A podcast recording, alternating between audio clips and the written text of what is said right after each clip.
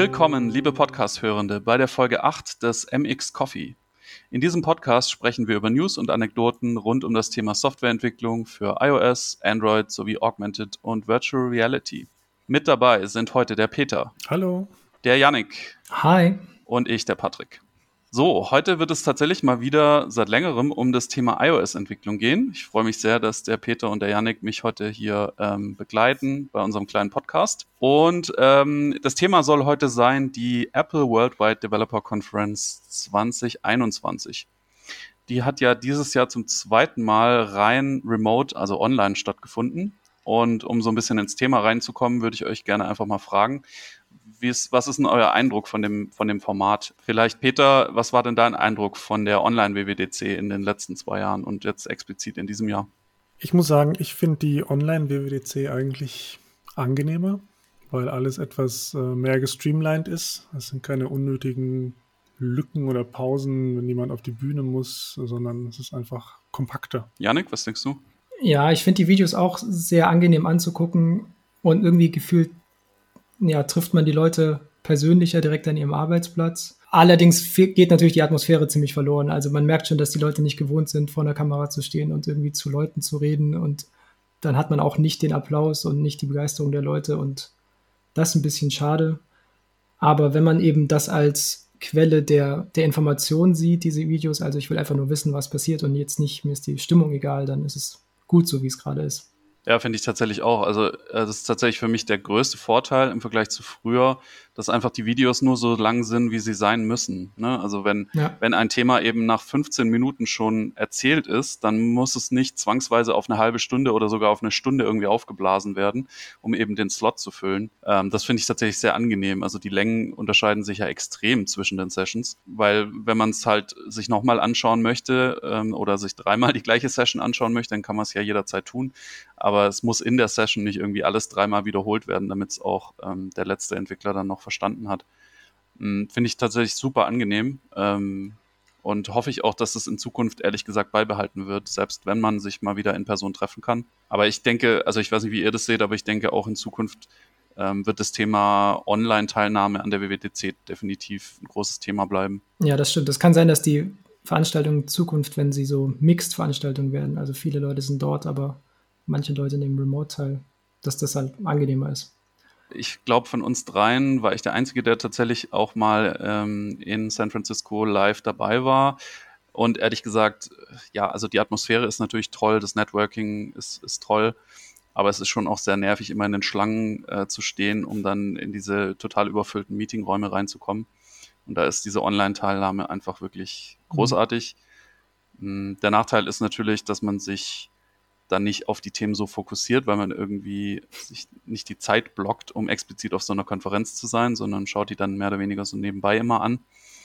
Ähm, aber einfach um nur, nur den Inhalt rüberzubringen, sind diese Online-Aufnahmen wirklich super. Ich habe aber auch den Eindruck, dass ähm, sehr viel um die Online-Konferenz herum entstanden ist, dass die Leute gemeinsam online schauen, ähm, viele virtuelle Konferenzen stattfinden, wo die Themen auch bearbeitet werden.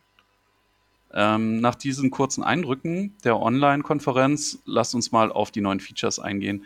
Wir haben uns überlegt, ähm, wir möchten erstmal kurz mit den eher Endnutzer-gerichteten Features starten, zumindest mit den Highlights unserer Meinung nach, und dann uns aber auf die entwicklergerichteten Features auch fokussieren. Genau, eins der großen, tollen neuen Themen, finde ich, ist dieses Live-Text-Feature, ähm, was eben benutzt werden kann, um Text in Fotos zu erkennen und äh, ja, dann eben weiter zu verwenden, zu übersetzen und so. All, die, all diese Funktionen. Was haltet ihr davon? Ich finde, es sieht irre gut aus. Wenn das nur ansatzweise so funktioniert, ist es super praktisch. Und was ich super finde, ist, dass es auch auf alten Fotos funktioniert. Also die komplette Fotolibrary wird wahrscheinlich wieder durchgewühlt und ähm, Du kannst es auch auf, auf allen Fotos, die du jemals geschossen hast, verwenden. Ich finde das super praktisch. Ja, das Feedback in Social Media war auch sehr gut, was ich so gelesen habe. Also alle waren ziemlich begeistert. Deswegen bin ich auch sehr gespannt, mir das anzugucken. Ich fand es auch toll, dass man dann mit Spotlight nach Text suchen kann und es zeigt ja. einem dann Fotos an, wo dieser Text draufsteht. Also das sah schon ziemlich cool aus. Ja, ich glaube, das ist so ein Feature, was auch jeder Endnutzer tatsächlich sofort irgendwie versteht und irgendwie sieht, dass das ein cooles, cooles Feature ist. Das ist ein weiteres Mal, wo Apple seine On-Device Machine Learning Muskeln ein bisschen spielen lassen kann. Ähm, natürlich, Privacy ist ja immer ein großes Thema bei Apple, zum Glück, meiner Meinung nach. Und ja, ist, glaube ich, echt ein cooles Ding. Ich musste direkt irgendwie an Word Lens denken, also an so Live-Translation von, von Texten in, in Videostreams oder auf Bildern. Ähm, ja, ist, glaube ich, echt ein cooles Ding. Ich weiß nicht, gibt es dafür auch eine API? Ich weiß es tatsächlich nicht. Nee, okay, streichen wir raus, Robert. Die letzte Frage. äh, genau, ein Thema, was damit zusammenhängt, ist Visual Lookup. Ähm, da geht es also darum, Objekte eben tatsächlich auch auf den Fotos zu identifizieren und dem Nutzer auch direkt anzuzeigen. Ja, geht auch in eine ähnliche Richtung, aber eigentlich auch ein cooles Feature, ne?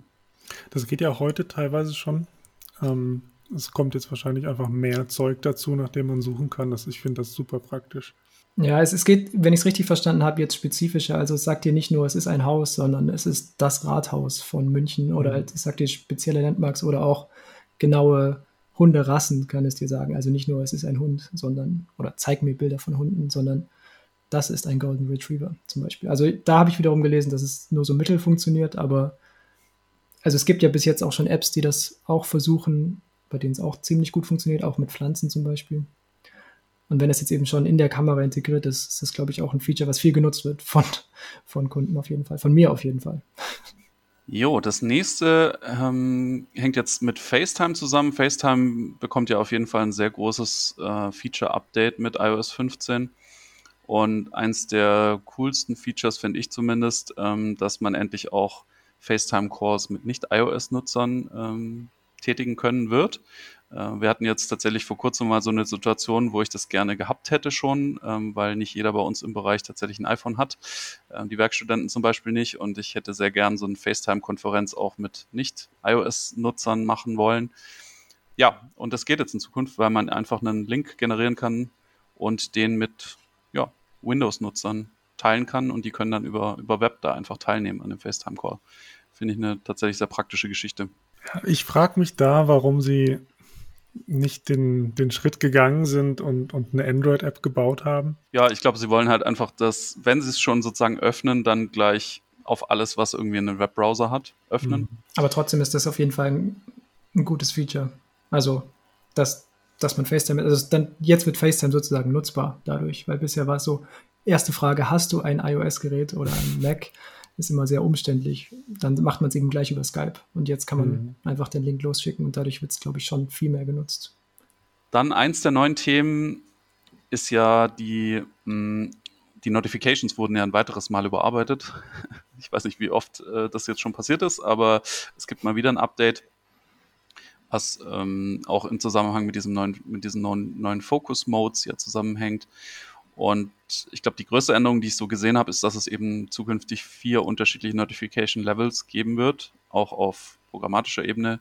Ähm, es gibt irgendwie Low Prio, äh, Active, Time Sensitive und Urgent Notifications, die jeweils auch bestimmen, ob äh, ein zum Beispiel ein hörbarer Ton äh, abgespielt wird für die Notification, obwohl das Gerät stumm geschaltet ist. Das ist zum Beispiel bei den Urgent äh, Notifications so, weil es da wirklich irgendwie um Leben und Tod Notifications sozusagen geht, medizinische Themen. Ähm, ja, was haltet ihr davon? Also der, der Hauptnutzen davon scheint ja zu sein, wenn ich es richtig verstanden habe, dass man eben auf dem Lockscreen auf dem iPhone nicht so ein Durcheinander kriegt von Nachrichten, die sowas lauten wie, hast du schon unser neues Feature ausprobiert? Und eben wichtigen E-Mails und iMessages, die man gekriegt hat, sondern dass das eben ein bisschen organisierter ist, dass man Nachrichten, die man gekriegt hat von seinen Freunden und seiner Familie ganz oben sieht und eben Nachrichten, die nur von Apps kommen, die nicht total wichtig sind, eben weiter unten und gesammelt auftreten. Und das ist natürlich ein Feature, was, was ich auch toll finde, äh, weil man einfach dann auf einen Blick sehen kann, irgendwie gibt es was wirklich Wichtiges Neues und was Unwichtiges. Und außerdem kann man als Entwickler auch jetzt mit nicht so schlechtem Gewissen dem Nutzer ab und zu so weniger äh, wichtige Notifications schicken, weil man weiß, sie nerven ihn jetzt nicht total, sondern er guckt sie halt dann an, wenn er sie angucken möchte. Und daher freue ich mich sehr über dieses, über diese vier Level. Ja, sehe ich auch so. Ähm, je feingranularer man da einstellen kann, desto, desto mehr kommt man, glaube ich, da dem Nutzer ent, ent, entgegen. Ähm, so, so im Hinblick auf, ich habe einen Fokus-Mode fürs Arbeiten, möchte eine bestimmte, bestimmte, äh, bestimmtes Set an, an, Apps sehen oder jetzt ist Freizeit, jetzt möchte ich ein anderes, jetzt sind andere Apps wichtig. Ähm, ich hoffe, die Entwickler werden sich da ihrer Verantwortung aber auch bewusst und missbrauchen das nicht. ja, total. da, da, den falschen Fokus zu setzen, da, da bin ich gespannt. es hängt total davon ab, dass Entwickler das auch wirklich ähm, ja, sinnvoll einsetzen und eben nicht alles irgendwie auf Time-Sensitive stellen. Ich bin mal gespannt. Ich bin mir tatsächlich ein bisschen unsicher, ob das manche Nutzer, diese, dieser Grad der Granularität auch ein bisschen überfordert. Also ich habe da mal so ein bisschen äh, mir das angeschaut ähm, in der Beta-Version und man kann da schon wirklich extrem viel konfigurieren. Und ähm, ich bin mir nicht sicher, ob das wirklich auch normale Nutzer zum gewissen Grad auch überfordert, diese, diese extreme Fülle an Optionen, äh, die man da einstellen kann. Aber ja, an sich erscheint das Thema äh, Mindfulness ähm, ja auf jeden Fall ein großes Thema zu sein bei, bei Apple, auch mit der, mit der neuen Funktion auf der Apple Watch und so weiter. Wäre das ein Ding, was ihr, wenn ihr jetzt euer iPhone updatet, sofort einstellt? Also sagt irgendwie, ich möchte von 8 bis 18 Uhr meinen Arbeitsmodus haben und danach möchte ich nichts mehr von meinen Arbeits-Apps wissen? Also für mich tatsächlich glaube ich eher nicht. Also ich habe eben diesen Schlafen-Modus, mhm. den ich nutze aktuell auch schon, ähm, einfach um auch das Sleep-Tracking nachts zu haben. Ähm, aber ich glaube jetzt nicht, dass ich da tagsüber zwischen diesen Fokus-Modi hin und her schalten werde, großartig auf meinem privaten Telefon. Ich kann mir das schon vorstellen, so ein paar private Sachen rauszufiltern. Es ist nicht so, dass mich die Arbeitssachen am Wochenende stören, da bei uns zumindest äh, nervt keiner in der Freizeit, aber umgekehrt manchmal, dass, dass private Sachen bei der Arbeit manchmal stören. Ich glaube, dafür würde ich es schon verwenden. Ja, jetzt waren wir gerade schon beim Thema, dass Entwickler dieses neue Feature ähm, möglichst sinnvoll einsetzen sollen. Dann kommen wir doch mal zu den entwicklergerichteten neuen Features. Da gab es ja einiges dieses Mal. Ähm, wollen wir vielleicht einfach mal mit Xcode Cloud starten? Das ist ja ein neue, ja eigentlich ein neues Infrastrukturthema, wo Apple es zukünftig ermöglicht, Continuous Integration ähm, direkt über Apple abzuhandeln. Also der erste Blick darauf sah wahnsinnig gut aus, weil eben die Integration auch von Code Reviews direkt in Xcode möglich ist und man muss quasi für seinen gesamten Workflow Xcode nicht mehr verlassen. Also man macht irgendwie seine Commits, man pusht sie, man erstellt einen Pull-Request oder Merge-Request und Leute können kommentieren und müssen für nichts davon Xcode verlassen. Das sah schon sehr beeindruckend aus. Ich hoffe, dass man das dann auch für die Projekte, die wir so tagtäglich machen, nutzen kann. Patrick schüttelt da schon den Kopf. Ja, da bin ich ähm, tatsächlich ähm, ein bisschen skeptisch. Also nicht nur, nicht nur, weil, äh, glaube ich, auch das Pricing-Modell aktuell noch ein bisschen unklar ist. Zumindest habe ich dazu noch nichts gelesen. Ähm, aber ja, ich glaube, wir haben einfach ja in unseren Projekten oft das Thema, dass wir halt parallel eine Android- und eine iOS-App nativ entwickeln. Und dementsprechend möchte man natürlich auch die CI-Umgebung so analog wie möglich haben. Ähm, bis zum Beta-Testing möchte man irgendwie auch möglichst ähnliche Tools haben, dass es auch für die Tester nicht so verwirrend ist. Deswegen bin ich mir tatsächlich nicht so, so, sicher, ob wir das in unseren Projekten, zumindest in diesen Projekten, wo beide Plattformen relevant sind, ähm, einsetzen können. Aber wer weiß. Genau, das nächste große Thema, zumindest für mich, ist tatsächlich ein, ja, ein Herzensthema schon fast, ähm, wo ich sehr, sehr viele Jahre schon drauf warte, nämlich ähm, Concurrency.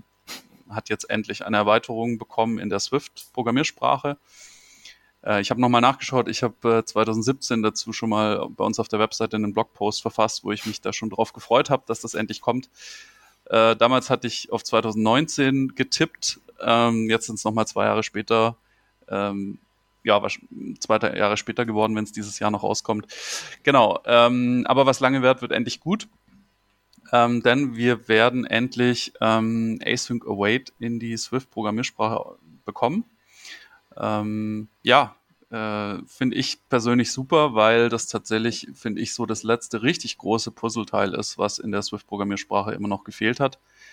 Also der Umgang mit asynchronen Operationen über Closures funktioniert zwar, ist aber weder schön noch für ja, gerade Ein- oder Umsteiger auch nicht sehr selbsterklärend und man kann einfach sehr viel falsch machen auch dabei. Ähm, deswegen ist es auf jeden Fall super, da jetzt hm, sozusagen native Sprachkonstrukte zu haben, um mit asynchronen Operationen sehr viel eleganter, eleganter umgehen zu können. Was haltet ihr denn davon?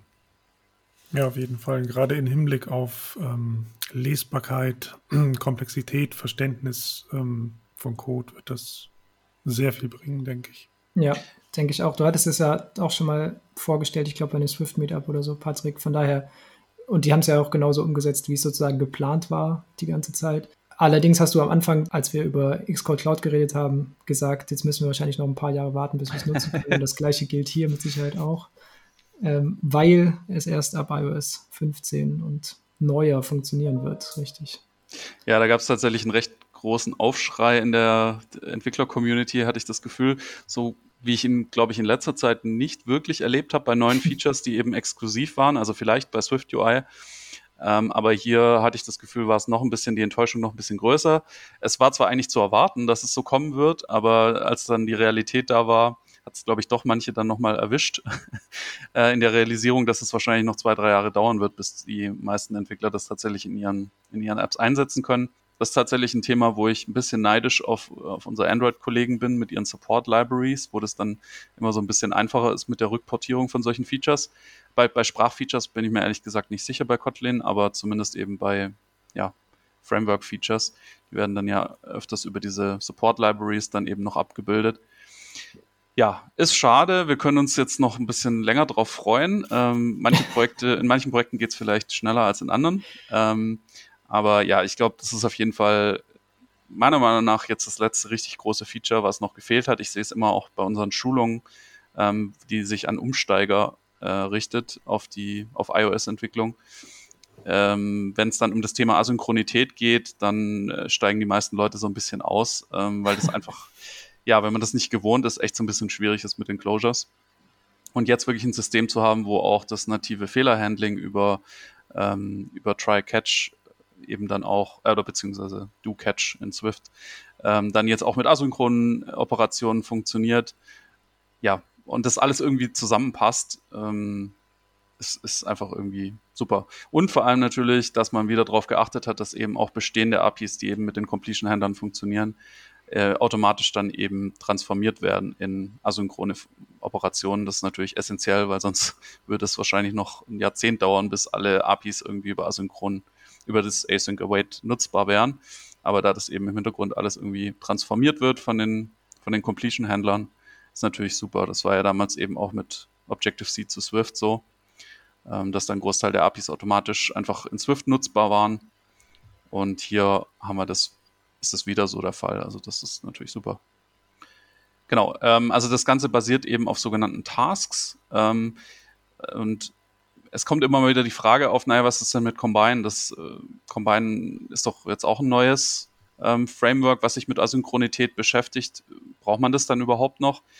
Ähm, also der zentrale Unterschied ist natürlich, dass Async Await oder allgemein dieses Task-Konstrukt ist eben eigentlich dazu da, um einmalige Operationen, also sprich ähm, das, was man eben bisher mit einem Completion-Händler abgehandelt hat, ähm, zu modellieren, während sich Combine ja eher auf kontinuierliche Streams von Daten eben fokussiert. Also es ist meiner Meinung nach beides ergänzend, aber nicht äh, ersetzend. Ich weiß nicht, äh, Yannick, du hast ja schon viel mit Combine gearbeitet. Ich habe, genau, aber es gibt natürlich auch Fälle, wo man, wenn man sich sozusagen dafür entschieden hat, Combine zu verwenden, dass man auch für die Fälle, wo man weiß, es wird nur einen Wert geben und danach keinen mehr, verwendet man trotzdem Combine, weil dann ist es sozusagen konsistent über die gesamte App. Jetzt ist ja, die Frage, klar. ob man diese einzelnen Fälle dann ersetzt durch Async Await und die Frage wäre auch, ob man jetzt, sobald es quasi möglich ist, weil man nur noch iOS 15 und neuer unterstützen möchte, alle Completion Closures, die man in der App hat, sozusagen rausschmeißt und sagt, yeah, jetzt mache ich alles über Async Await. Äh, um konsistent zu sein, weil sonst hat man in so einer Übergangsphase vielleicht eben alle drei Konzepte, die zur Verfügung stehen, äh, drin. Aber gut, so ist es halt, wenn man, wenn man neue Features hat, dann muss man sich klar werden, welches genau man nutzen möchte. Ja, und es komplettiert meiner Meinung nach einfach eben die Sprache Swift ähm, von der Syntax her, ähm, während Combine ist ja eher so ein Framework on top. Ja, also man merkt, dass du begeistert bist. Du ja, ich, fünf also, Stunden lang drüber reden. Ich, genau, wir könnten wahrscheinlich da einen eigenen Podcast drüber machen. ähm, sollten wir vielleicht auch mal tun. Ähm, um das Thema aber noch äh, vielleicht ein bisschen abzuschließen, es gibt ja noch ein weiteres Konzept, nämlich die, äh, die sogenannten Actors. Das finde ich auch super spannend, weil das tatsächlich meines Wissens nach seit der Einführung von Swift damals das erste Mal, dass wirklich ein komplett neuer Typ ähm, in Swift Einzug hält. Also neben Klassen, Structs, Enums und so weiter gibt es jetzt eben auch Actors. Ähm, das ist ein Konzept, was meiner Meinung nach aus Erlangen, zumindest von Erlangen inspiriert ist, was ja bekannt dafür ist für Nebenläufigkeit ähm, oder Concurrency. Und ein Actor ist, kann man sich eigentlich so vorstellen, als einen Typ, der eine interne Dispatch Queue verwaltet, sowie äh, internen State und äh, außerdem eben noch Operationen nach außen anbietet, die diesen internen State eben verändern können über die interne Dispatch Queue. So kann man sich glaube ich, vorstellen. An welchen Stellen man das in Zukunft überall einsetzen wird, ist, glaube ich, noch so ein bisschen offen. Ja, ich habe mal eine von unseren internen Apps mal probeweise migriert ähm, auf das neue Async Await und äh, das ist wirklich, wirklich ziemlich, ziemlich komfortabel und der Code hinterher ist einfach so viel lesbarer. Also ich mhm. bin sehr, sehr begeistert. Ich freue mich auch drauf.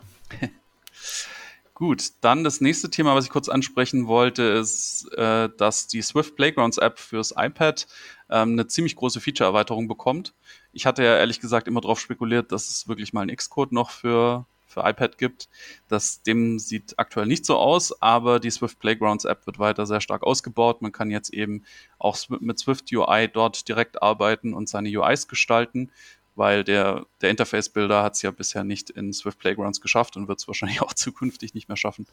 Und man kann eben wirklich auch seine komplette App dort bauen und in den App Store deployen. Das finde ich schon sehr spannend. Ja, ich bin da so ein bisschen zweigespalten. Ähm, also ich finde es ein, ein, sehr tolles Werkzeug zum Prototypen, also dass man einzelne Views direkt auf dem iPad machen kann. Ähm, das, es spart halt den Roundtrip ähm, über den Mac. Du hast es sofort in der Hand, kannst es ausprobieren.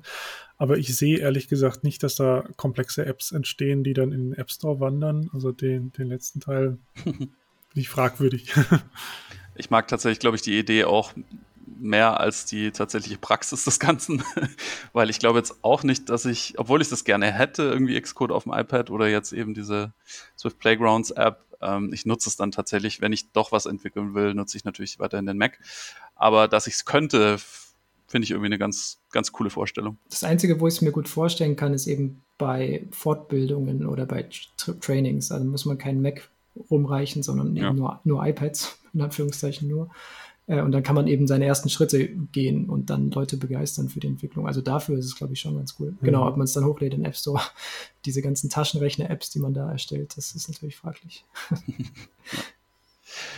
Äh, genau, was ich tatsächlich auch ganz spannend finde, ist, dass man dann eben AR-Anwendungen zum Beispiel auf dem iPad entwickelt und dann eben gleich testen kann ähm, mit, mit dem LiDAR und so weiter, was ja im iPad drin ist. Mhm. Ähm, Genau, da sind wir auch schon gleich beim nächsten Thema, nämlich auch äh, AR-Kit hat wieder ein Update bekommen, AR-Kit 5 mit ähm, verbessertem äh, Face-Tracking und auch das, diese Location Anchors-Funktion, die es erlaubt, AR-Objekte an eine bestimmte GPS-Position ortsfest sozusagen zu, zu ähm, platzieren, hat auch nochmal ein Update bekommen.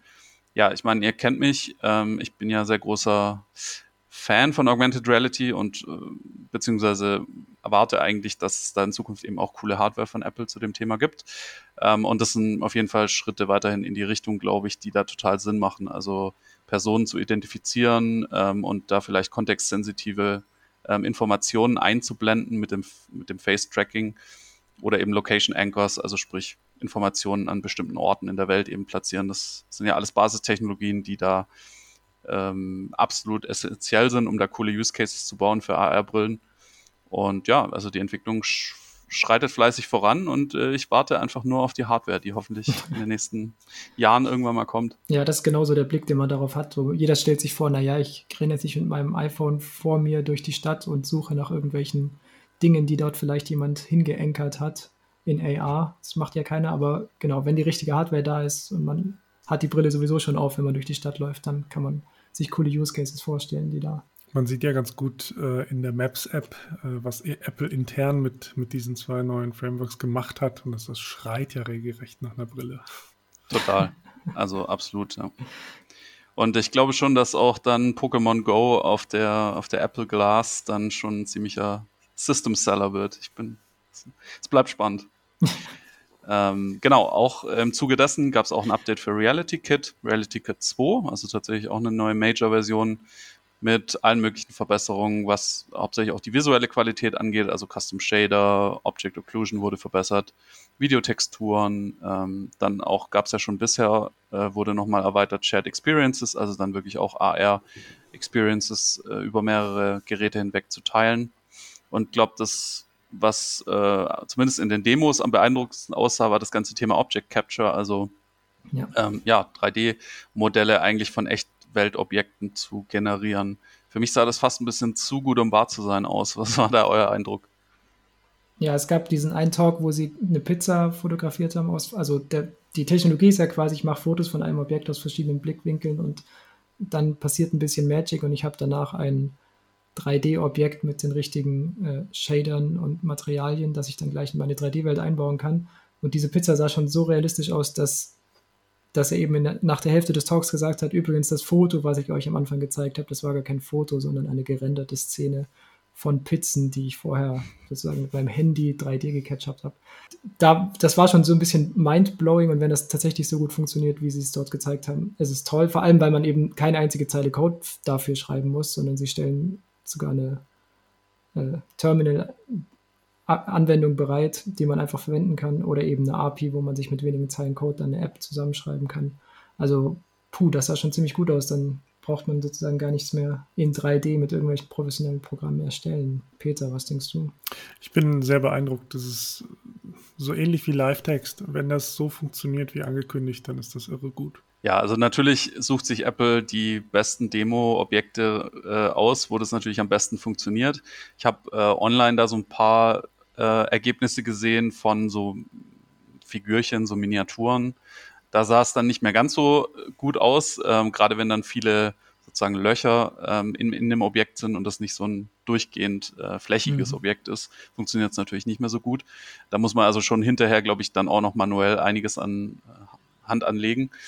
Aber ähm, ja, ich glaube, das Potenzial ist auf jeden Fall da und schauen wir mal, wie sich es in der Praxis bewährt, weil das ist natürlich schon ein großes Thema. Wie kriege ich eigentlich meinen 3D-Content? Die wenigsten von uns sind wirklich 3D-Modeler. Und wenn ich dann einfach Real, Realobjekte scannen kann, ist das natürlich super. Ein weiteres neues Feature ähm, ist das sogenannte SharePlay Framework. Und damit wird es sehr viel einfacher, eben ähm, ja, Echtzeitanwendungen über mehrere Geräte hinweg zu machen oder Pseudo-Echtzeitanwendungen. Und es äh, ist tatsächlich in relativ wenig Zeilen Code möglich, ähm, ja, Daten hin und her zu streamen ähm, über die, über das iCloud. Ähm, Infrastruktur. Und äh, ja, da haben wir auch beim letzten Swift Meetup eine Demo gesehen, wo jemand so ein Hangman-Spiel darüber ähm, synchronisiert hat, über mehrere Geräte hinweg. Und es war wirklich recht beeindruckend, in wie, wie wenig Zeilen Code ähm, da so eine Kommunikation möglich war. Habt ihr euch das ein bisschen angeschaut? Ähm, ich habe das hauptsächlich in dem Zusammenhang angeguckt, nicht jetzt Spiele miteinander zu spielen, wobei das natürlich auch eine gute Anwendung ist, sondern eben Musik und Videos zu teilen. Also das ist ja ein, ein Selling Point, dass man sagt, komm, lass uns einen Film zusammen gucken und einer drückt auf Play und wenn dann irgendjemand anderes auf Pause drückt, dann stoppt es auf allen Geräten und so weiter. Ähm, sie stellen das immer so dar, als wäre das etwas, was man ständig machen würde, sich remote zum Filmabend treffen. Ich habe das noch nie gemacht. Ähm, die Technik dahinter ist natürlich trotzdem sehr nett, dass man nur wenige Daten teilt, nämlich nur die Tatsache, hat er jetzt gerade gestartet oder gestoppt und nicht, die, nicht den Film selber sozusagen. Ähm, aber ja, tatsächlich kann man das wahrscheinlich für Spiele oder sowas wie für virtuelle Whiteboards oder so tatsächlich ganz gut verwenden. Ich hab, war leider nicht bei dem Meetup dabei und habe das nicht gesehen, aber kann ich mir gut vorstellen. Ja, also ähm, es war wahrscheinlich ein bisschen blöd, jetzt direkt mit diesem äh, sozusagen Nicht-Standard-Use-Case zu starten. Du hast vollkommen recht. Natürlich richtet sich es eigentlich äh, eher an mh, gemeinsames Hören von Musik oder gemeinsames Schauen von Videos. Aber das fand ich eben gerade bei dem Meetup-Vortrag so, so interessant, dass man das eben nicht nur für diese Use Cases verwenden kann, sondern im Prinzip eigentlich wirklich auch für andere Use Cases. Ich finde die API sehr schick. Also, also Synchronisierung von Medieninhalten, Streaming-Inhalten ist ja eigentlich ein, ein, komplexes Problem, auf jeden Fall kein einfaches. Ähm, und das haben sie schon sehr elegant und sehr schick gelöst. Ich finde es ein kleines bisschen schade, dass es so sehr an FaceTime gekoppelt ist. Also du musst in einem FaceTime-Call sein, damit es geht. Du kannst es nicht in deiner eigenen App direkt einbauen, aber irgendwo muss die, die Session-Information ja herkommen. Daher war das FaceTime ein guter Kandidat. Genau, apropos Musik, ähm, Peter, es gibt, glaube ich, auch was Neues beim Music Kit.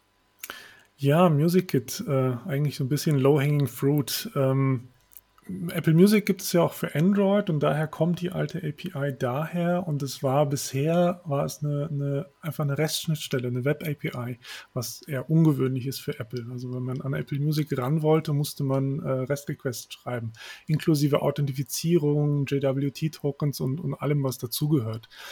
Ähm, und das war ein paar Jahre so. Und jetzt, aus dem Nichts, äh, gibt es eine schicke Music Kit API mit fertigen äh, Modellen und Objekten und man kann sich das alles wieder sparen. Das ist echt schick. Ja, cool. Ich bin da tatsächlich äh, nur Nutzer von, von wahrscheinlich von dieser API, weil ich eben so eine DJ-Software auf, auf dem iPad verwende ähm, die auch mit Apple Music interagiert. Ähm, habe tatsächlich damit noch nie selber was entwickelt, aber vielleicht schaue ich mir das doch mal auch an, jetzt wo es ein natives Framework gibt. Ist das eine Stelle, wo, also ich erinnere mich, dass sie in Fotos, da gibt es ja diese Memories-Funktion, wo Fotos und Videos automatisch von der Fotos-App zusammen bearbeitet werden. Und seit neuestem kann man eben auch Apple Music Musik darunter legen. Glaubst du, da wird das auch verwendet? Wahrscheinlich ja, schon, auf ne? jeden Fall. Wahrscheinlich hat das die anderen Entwickler so sehr genervt, dass sie endlich mal eine genau. API bereitgestellt haben. Dann apropos ähm, REST API, HTTP, es gibt auch ein neues Instrument. Ja, das habe ich äh, entdeckt. Jeder Entwickler kennt das wahrscheinlich, dass man ab und zu mal in seinen HTTP-Traffic reingucken möchte. Und so die Standard-Tools sind Charles oder Proxyman, die einem das ermöglichen. Und ähm, Apple hat jetzt äh, ein neues Instrument äh, rausgebracht. Äh, neben dem Network Profiler gibt es jetzt den, das HTTP Traffic Instrument, was genau das macht. Es zeigt einem ähm, alle Requests an, die rausgehen. Ähm, aber da ja, mehr Kontext in Xcode drin ist, sieht man auch, von welcher Session gehen die raus, wie lange laufen die, ähm, was kommt da zurück und es ist richtig schick geworden. Ja, cool. Also allgemein glaube ich, Instruments ist auch so ein, so ein Feature von, von Xcode, was die wenigsten wirklich äh, voll ausreizen, aber das klingt wirklich super spannend. Also werde ich mir auf jeden Fall auch nochmal genauer anschauen. Das ist vor allem ein, ein Punkt weniger, wo man Xcode zum Entwickeln dann verlassen muss. Man, man bleibt wieder in, in der Xcode-Welt drin und muss nicht raus. Ja, manche Entwickler freuen sich ja immer, wenn sie nicht mit Xcode arbeiten müssen, aber ja, es ist Geschmackssache. Gut, dann wollen wir noch ähm, auf ein paar neue Foundation-Features äh, zu sprechen kommen. Foundation ist ja wirklich so die, die, die Allzweckwaffe. Ähm, da sind alle möglichen ähm, nützlichen Tools irgendwie drin und es wurde endlich ein, ja, sagen wir mal, Legacy-Typ äh, durch einen neuen Swift-Typ ersetzt, nämlich NS Attributed String wird jetzt ersetzt durch einfach nur Attributed String. Da habe ich ehrlich gesagt auch schon eine Weile drauf gewartet, weil die alte API ja doch ähm, teilweise ein bisschen sperrig war mit NS-Range und so weiter. Ähm, genau, und jetzt gibt es einen neuen, ja, schicken Typ über Swift. Ähm, ist natürlich ein Value-Type und äh, unterstützt jetzt eben auch nativ Lokalisierung ähm, direkt. Und eben jetzt auch Markdown wird ja irgendwie gefühlt immer wichtiger und Attributed Strings ähm, haben eben auch direkten Support von Markdown. Und insgesamt ist es, glaube ich, eine, eine ganz coole Geschichte, weil Attributed Strings werden, glaube ich, an vielen Stellen von, von Entwicklern nicht so gern verwendet, einfach weil die API so sperrig ist. Und das zu vereinfachen, ähm, ist, glaube ich, auf jeden Fall sehr praktisch. Ist, glaube auch wieder so ein Thema, wo wir jetzt die, auch in UI-Kit sozusagen die Früchte von Swift UI ein bisschen, bisschen ernten können, ähm, weil einfach jetzt viele Features gebaut werden, damit es sauber in Swift UI alles nutzbar ist und irgendwie sehr elegant nutzbar ist in Swift UI und die dann eben auch für, für UI-Kit-Apps dann eben ja, positiv, positiv sind, dass man die dann eben auch viel schöner verwenden kann als vorher. Ja, tatsächlich bin ich an der Stelle auch drüber gestolpert, als ich bei einem Swift UI Talk gehört habe, dass man auch Markdown äh, Strings jetzt direkt anzeigen kann. Das ist natürlich auch ziemlich schick, vor allem wenn es eben ums Thema Lokalisierung geht, weil normalerweise ist es nicht schwierig, irgendwie einen Text in Bold anzuzeigen oder sowas, aber eben zu sagen, ich möchte nur dieses eine Wort in Bold haben. Und das ist natürlich an jeder, in jeder Sprache an einer anderen Stelle. Das dann kombiniert zu haben ohne großen Aufwand, ist natürlich ganz, ganz toll. Und vor allem kombiniert sich das tatsächlich auch sehr schön mit einer anderen neuen API. Ähm, nämlich es gibt eine neue Formatter API. Ähm, also ich bin ja Riesenfan von den Formattern in iOS. Ähm, aber das ist ja doch teilweise gerade für Einsteiger nicht so einfach, den richtigen Formatter erstmal zu finden. Und äh, also, was sind Formatter überhaupt? Naja, es geht natürlich darum, ähm, Zahlen, ähm, Dates und so weiter in einer lokal spezifischen Format anzuzeigen, die eben für den Nutzer optimal ist. Und äh, bisher ja, musste man halt immer einen Formatter instanzieren und vielleicht sogar cachen und den dann halt benutzen, äh, den konfigurieren und den dann halt benutzen, um die Werte dann entsprechend in Strings umzuwandeln. Ähm, jetzt gibt es eine neue API, wo man einfach auf dem Wert selber .formatted aufrufen kann und dann eben entweder noch zusätzlich Argumente übergeben kann oder einfach den Default verwenden und bekommt dann zumindest schon mal eine basisformatierte Version dieses Wertes für den aktuellen Nutzer. Ähm, ja, ist natürlich irgendwie sehr praktisch. Ich glaube, das wird auch viele Codebases erstmal kaputt machen, weil ziemlich viele wahrscheinlich schon sowas ähnliches selber gebaut hatten ähm, über irgendwelche Extensions. Ähm, aber ja, ist, glaube ich, auf jeden Fall cool, soll auch sehr äh, noch verbesserte Performance haben, tatsächlich zu dem aktuellen, zu den aktuellen Formattern. Ist natürlich an manchen Stellen auch nicht ganz so äh, mächtig, wie wenn man die Formatter in ihrer Reihenform verwendet. Ähm, und es beschränkt sich tatsächlich eigentlich nur auf die Formatierung, aber nicht solche Themen wie automatische Konvertierung von, von äh, Längenmaßen zum Beispiel. Also wenn man einen Measurement Formatter zum Beispiel verwendet, dann kann man den ja auch nutzen, um automatisch Meter in Yards und sowas zu konvertieren. Das kann diese neue Formatter API tatsächlich nicht, sondern die ist komplett darauf fokussiert, Werte zu formatieren, aber nicht zu konvertieren. Glaubst du, die neue API wird die alte, also zumindest was die Darstellung angeht, ersetzen können? Weil, wie du gesagt hast, kann es eben doch nicht alles, was man braucht. Ja, glaube ich ehrlich gesagt nicht. Also ich glaube tatsächlich, dass man wahrscheinlich beides braucht. Sagen wir mal so, für 80 Prozent der Fälle reicht wahrscheinlich diese Punkt Formatted Funktion. Da kann man wirklich sehr, sehr granular dann auch noch Parameter übergeben. Ähm, mhm. Möchte ich nur Monat und Tag anzeigen oder möchte ich noch den Wochentag dazu oder nur den Wochentag und so weiter. Ist auch alles type-safe implementiert, also wirklich sehr, sehr schön zu nutzen. Ich muss keine Format-Strings oder sonst irgendwas verwenden. Ist wirklich sehr cool. Aber ja, ich sag's mal, wenn es wirklich, wenn man wirklich alles konfigurieren möchte, dann wird man wahrscheinlich weiterhin auf die Formatte auch zugreifen. Oder gerade wenn man eben Konvertierungen und sowas braucht. Ich weiß nicht, ob das Ziel ist, die wirklich komplett loszuwerden. Ähm, was, was ich aber noch sagen wollte, wieso ich ursprünglich draufgekommen bin, ist eben, das inter interagiert tatsächlich auch mit den Attributed Strings. Also ich kann es damit jetzt möglich machen, wenn ich zum Beispiel 50 Kilometer ähm, formatiert habe, dass ich nur die Kilometer dann zum Beispiel fett haben möchte in mhm. dem Attributed String. Das, äh, das heißt, diese zwei neuen APIs, die interagieren sehr schön miteinander.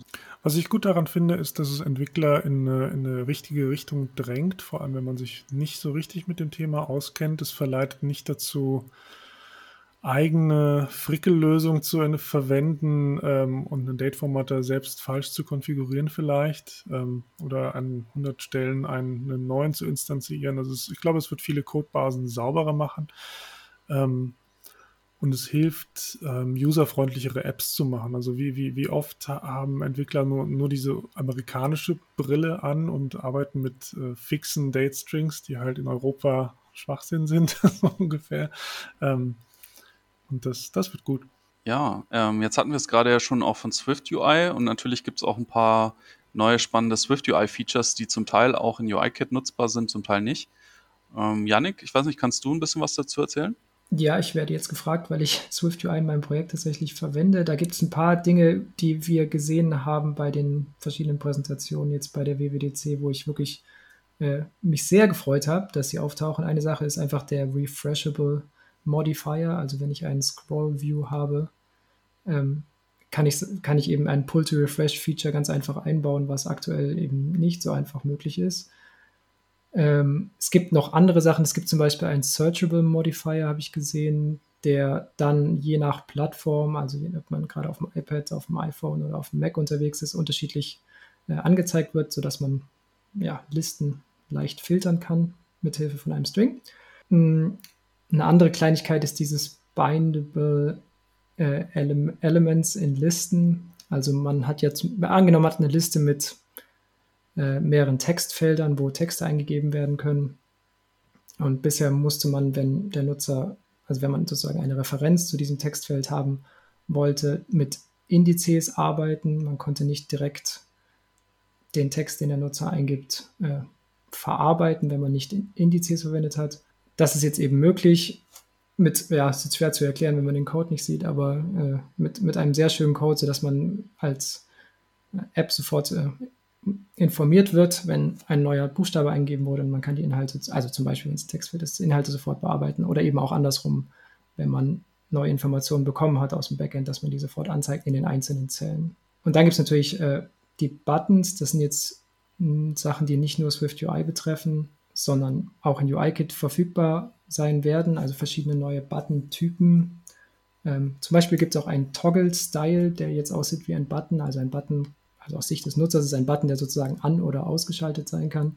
Und es gibt diese verschiedenen Styles, ich glaube Plain, Gray, Tinted, Filled. Äh, und es gibt auch Menü-Buttons, die die Möglichkeit haben, dass man so eine Art Dropdown-Menü macht oder ein Button eben verschiedene Actions auslösen kann, nicht nur eine. Ähm, also da ist ganz viel passiert und das sorgt eben auch dafür, dass man eine App bauen kann, die sich sozusagen mehr ja, iOS-mäßig anfühlt oder eben Mac-mäßig anfühlt und man nicht anfängt, jeden einzelnen Button so zu stylen, dass es irgendwie einem gefällt, sondern man kann die eben so verwenden, wie sie geliefert werden oder für den Nutzen, den sie gerade haben sollen und dann fühlt sich die App sozusagen gleich richtig an. Ja, also ich habe eben von mehreren Swift UI-Entwicklern gehört, ähm, dass gerade diese Bindable List Elements irgendwie ein großes Hallo ähm, gegeben haben. Also viele haben darauf gewartet und es scheint sehr viele App-Logiken äh, deutlich zu vereinfachen. Ähm, ja, vielleicht äh, aber noch als Anmerkung, äh, auch diese neuen äh, Swift UI-Features und die neuen Foundation-Features sind leider eben auch wieder nur in iOS 15 und drüber nutzbar. Gut, dann eben kommen wir noch zu einem Swift-Feature. Ähm, eine kleine Sache eigentlich, aber ich wollte trotzdem kurz mit euch drüber reden, weil ich es ehrlich gesagt sehr spannend finde. Und zwar gibt es in Swift 5.5 eine automatische Conversion zwischen Double und CG Float, dem altbekannten ähm, Typ, äh, der eben ganz viel für Float Values in UIKit ja verwendet wurde. Ähm, was haltet ihr davon? Weil Swift war ja eigentlich immer dafür bekannt, dass es äh, eine explizite Typumwandlung hat und nicht einfach implizit irgendwelche Typen ineinander umwandelt. Und ein Double ist ja nicht gleich CG Float. Ähm, ist ja nicht einfach ein Type-Dev oder sowas, sondern es ist ja wirklich ein anderer Typ. Dass es jetzt ähm, automatisch umgewandelt wird, ist, glaube ich, auch wieder hauptsächlich Swift UI geschuldet, würde ich sagen, weil da wahrscheinlich die Nutzung von CG Float sehr, äh, sehr komisch anmutet und dann auch vielen Entwicklern, glaube ich, nicht, nicht so einfach zu vermitteln ist, was jetzt da so ein CG Float sein soll. Ungewöhnlich, wie du schon sagst. Ähm, bisher hat man ja immer die, naja, immer einen extra Schritt mehr machen müssen, um äh, irgendwelche APIs zu befüttern und es sah immer merkwürdig aus. Also es ist schon im Sinne des Entwicklers, aber es, es widerspricht ihren Konventionen eigentlich ein bisschen. Ja, an, an, meiner täglichen Arbeit im Code wird es nicht viel ändern. Also wenn der Compiler mir sagt, ich erwarte einen Float und kein Double, ein CG-Float, dann äh, erstelle ich halt einen neuen aus dem Double. ähm, von daher, ja, es ist ganz nett. Und es ist auf jeden Fall überraschend, dass es geht, sozusagen. Und ich stimme dir zu, Patrick, was du gesagt hast. Es sieht seltsam aus, wenn man Swift UI-Code schreibt und plötzlich so ein CG-Float initialisieren muss. Äh, ja, absolut. Vor allem, wenn man vielleicht noch nie mit UI-Kit gearbeitet hat, dann besonders.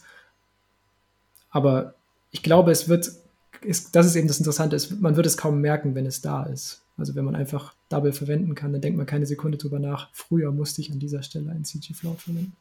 Ich frage mich tatsächlich, ob das wirklich so, ein, so eine einmalige Sache bleiben wird, also dass das jetzt wirklich nur an dieser einen Stelle verwendet wird oder ob das so ein bisschen die, ähm, die Fluttore aufmacht, um vielleicht auch für andere mhm. Legacy-Typen, die ja teilweise noch im System verwendet werden, ähm, dann eben auch solche automatischen Konvertierungen einzubauen. Ich bin mal gespannt. Also ja, für mich auf jeden Fall eine unerwartete Änderung. Gut, dann noch die letzte Sache, ähm, um wieder zurück zum Anfang zurückzukommen. Ähm, Xcode hat jetzt einen neuen Compiler für Dokumentationen. Ähm, das fand ich eigentlich auch eine ganz spannende Sache. Das ist tatsächlich mit an den Swift-Compiler gekoppelt und ermöglicht es in Zukunft hauptsächlich für Framework-Autoren eben gleich äh, auch so eine, so, ein, so eine Dokumentation eben mit zu generieren aus den Code-Kommentaren und dafür nicht irgendwelche extra Tools verwenden zu müssen, sondern das direkt in Xcode integriert zu haben. Aber es ist nicht nur Dokumentation, sondern sie werben ja auch damit, dass man eben gleich Tutorials machen kann, wie diese API verwendet werden soll. Man kann zusätzlich Inhalte einfügen, halt Bilder und so weiter, sodass es vielleicht am Ende sogar Spaß macht, seinen Code zu dokumentieren. never say never. was vielleicht dazu führt, dass Code besser dokumentiert ist. Also das wäre ja gar kein Nachteil. Also ich bin auf jeden Fall gespannt, es mal auszuprobieren. Ob ich es dann tatsächlich im täglichen Arbeiten verwenden werde. Genau. Ja, das waren unsere Highlights von der WWDC 2021. Ich hoffe, ähm, ihr konntet ein bisschen was mitnehmen, habt vielleicht doch ein, ein paar neue Sachen auch gehört ähm, oder zumindest unsere Meinung zu den aktuellen, zu den Themen äh, mitbekommen. Und ja, jetzt bleibt mir nichts anderes übrig, außer euch noch einen schönen Tag zu wünschen und wir hoffen, dass ihr auch bei der nächsten Folge des MX Coffee wieder dabei seid. Wir hören uns. Ciao, ciao. Ciao. Tschüss.